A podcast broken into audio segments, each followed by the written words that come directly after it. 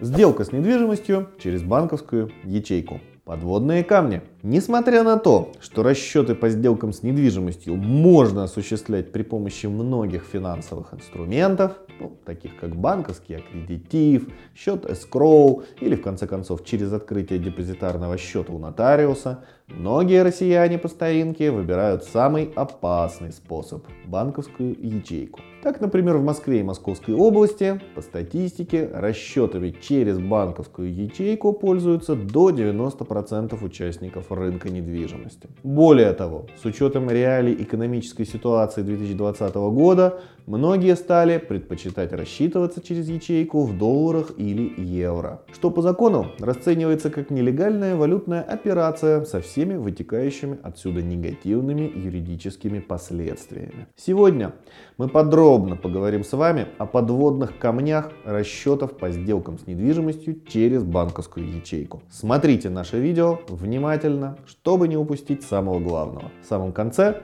вас ждет наша традиционная уже рубрика «Ответы на вопросы подписчиков». Напоминаем о том, что вы можете оставить свои вопросы в комментариях и смотреть ответы на свои вопросы в наших будущих видео. Для этого обязательно нужно подписаться и нажать на колокольчик.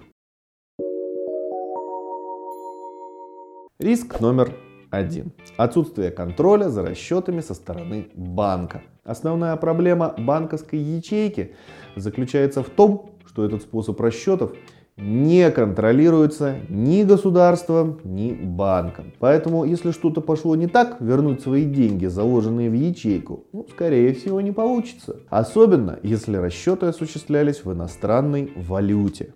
Исключения возможны, но только в том случае, если все стороны сделки являются честными и порядочными людьми. Сами понимаете, что сейчас такое качество, как честность, ну, в финансовых делах встречается крайне редко. Отсутствие контроля банка связано с тем, что эта схема реализуется в виде аренды ячейки, а не в виде проведения расчетов. Поэтому и речь здесь идет только о том, что банк предоставляет ячейку на определенный период времени и определяет условия возможности доступа к ней каждой из сторон. На этом все. Больше банк ничего не интересует, что лежит в ячейке, какую сумму в какой валюте. Банку абсолютно фиолетово. И именно по этой причине ни в каких банковских документах это не отражено. Аренда есть аренда, ничего более. Хотите контроль за расчетами? Оформляйте банковский аккредитив. Там совсем другое дело. Там банк следит именно за чистотой расчетов и несет за это ответственность.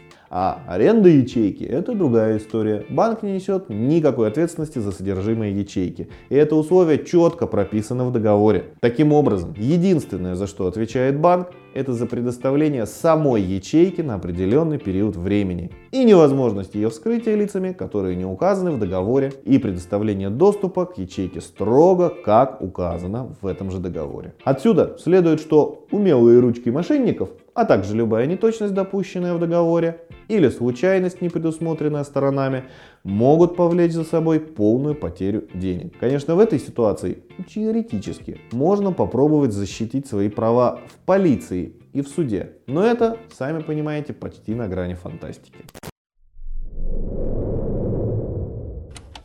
Риск номер два. Незаконность расчетов в валюте. Сделки, совершенные в иностранной валюте, вообще признаются незаконными валютными операциями. Поэтому сделки в валюте всегда осуществляются только через ячейку. Однако, если вы закладываете в ячейку доллар или евро, вы уже нарушаете закон. Из этого следует, что если что-то пойдет не так, вы не сможете даже обратиться за помощью к государству. С точки зрения государства, вы совершили валютную махинацию и должны понести за это ответственность в виде штрафа от 75 до 100% от суммы в валюте, которую вы заложили в ячейку. Этим умело пользуются мошенники. Они прекрасно понимают, что вы даже пожаловаться на них не сможете. Иначе вам придется еще раз потерять такую же сумму, но уже в виде штрафа.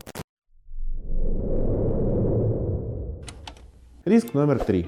Условия доступа к ячейке Еще одним серьезным фактором риска являются ошибки, неточности или недочеты, допущенные при составлении условий доступа к ячейке. Очень часто по условиям договора ячейки достаточным для доступа является предоставление сотруднику банка только одного документа – выписки из Росреестра о переходе прав. И если покупатель мошенник, он может подсуетиться и забрать деньги по выписке из ЕГРН до того, как продавец придет в банковское хранилище. Еще большую опасность это условие представляет собой, если имеет место быть альтернативная сделка. И доступ к ячейке по выписке из ЕГРН есть у участников разных сделок. Также нужно учитывать и возможные задержки регистрации или отказ в регистрации, отслеживать сроки аренды и так далее. Вообще, каждом случае есть свои индивидуальные особенности, которые нужно учитывать и просчитывать при определении условий доступа. Поэтому мы настоятельно рекомендуем заключать договор аренды банковской ячейки только с участием юриста, поскольку нюансов в зависимости от конкретной вашей ситуации может быть очень много. И в рамках одного видео их изложить ну, никак не получится. Но основной посыл следующий. Слишком простые условия создают много возможностей для несанкционированного доступа, а чересчур сложные могут создать трудности получения доступа к ячейке и деньгам для добросовестных участников сделки. Также надо следить за сроками и, если нужно, своевременно продлевать срок аренды. При пропуске срока доступ к ячейке будет закрыт уже со стороны банка.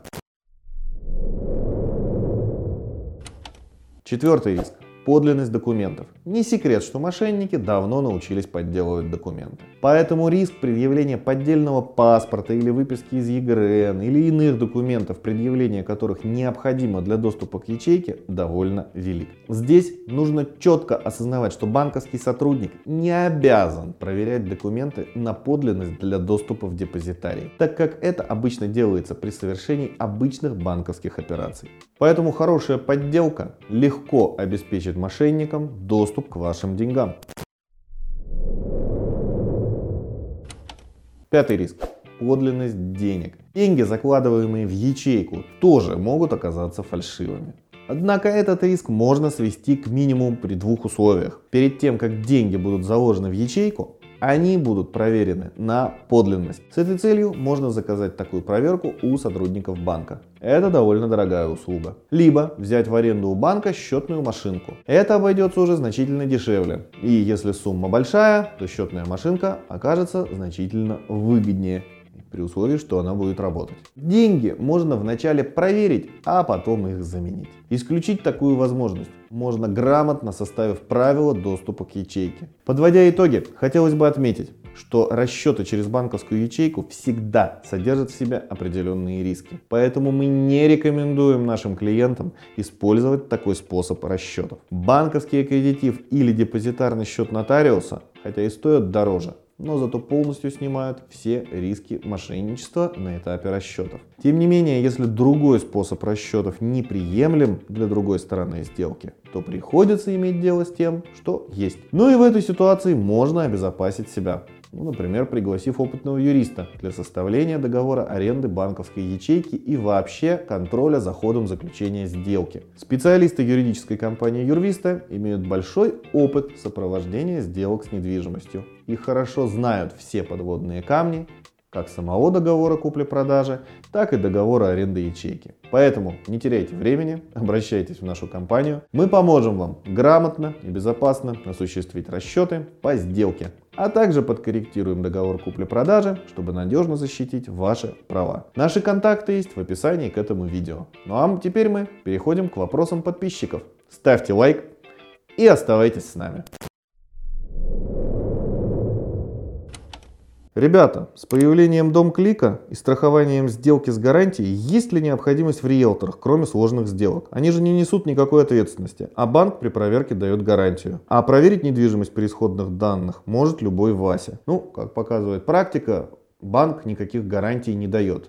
Банк интересует только то, что вы ему останетесь должны, даже если лишитесь права собственности на квартиру. Лишитесь вы этого права собственности или не лишитесь этого права собственности, банк абсолютно не волнует. Страховая компания составляет договоры таким образом, что вы, скорее всего, ваши деньги при страховании титула не получите. Поэтому в данном случае вопрос скорее идет не об ответственности, а о том, что люди действительно, выполняя свою работу для того, чтобы вы рассказали об их работе другим людям, и они тоже обратились к их услугам, проверили ваш объект. А самое главное, просчитали все юридические риски, исходя из текущей судебной практики. Поэтому необходимость риэлтора при проведении сделок, но она, скажем, может быть относительно. Если вы собираетесь покупать квартиру, я вам рекомендую как минимум обратиться к юристу. А в чем проблема отдать наличные при оформлении сделки у нотариуса? При том, что нотариус не регистрирует переход права собственности. Он просто подтверждает подлинность подписания сторонами данного договора. Решение принимает Росреестр. И очень может так случится, что при отправке документов в Росреестр там будет отказ в государственной регистрации, а деньги вы уже отдали. Заключить договор о проведении сделки с агентством недвижимости или юридической компанией юрвиста. В чем будет разница? Разница будет в том, что агентство по недвижимости – это торговцы недвижимостью. Их главная задача – как можно быстрее провести сделку. Дальнейшие последствия их не волнуют. Юридическая компания исходит из того, что ей главное обеспечить безопасность совершения сделки, потому что мы заинтересованы в том, чтобы наши клиенты потом порекомендовали нас своим друзьям и знакомым.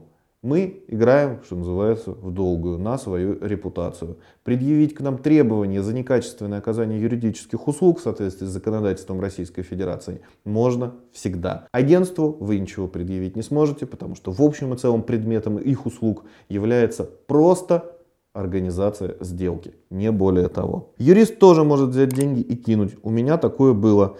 150 тысяч рублей было и сплыло. Ну, сочувствуем. Если кто-то из наших коллег является мошенником, это не значит, что все мошенники. Но однако, если вы заключили с данным юристом соответствующий договор, вы всегда эти деньги можете с него взыскать. А если это еще и адвокат, то лишить его статуса, сделав невозможным его дальнейшую профессиональную деятельность. Спасибо вам за внимание, здоровья, удачи, до новых встреч, до свидания.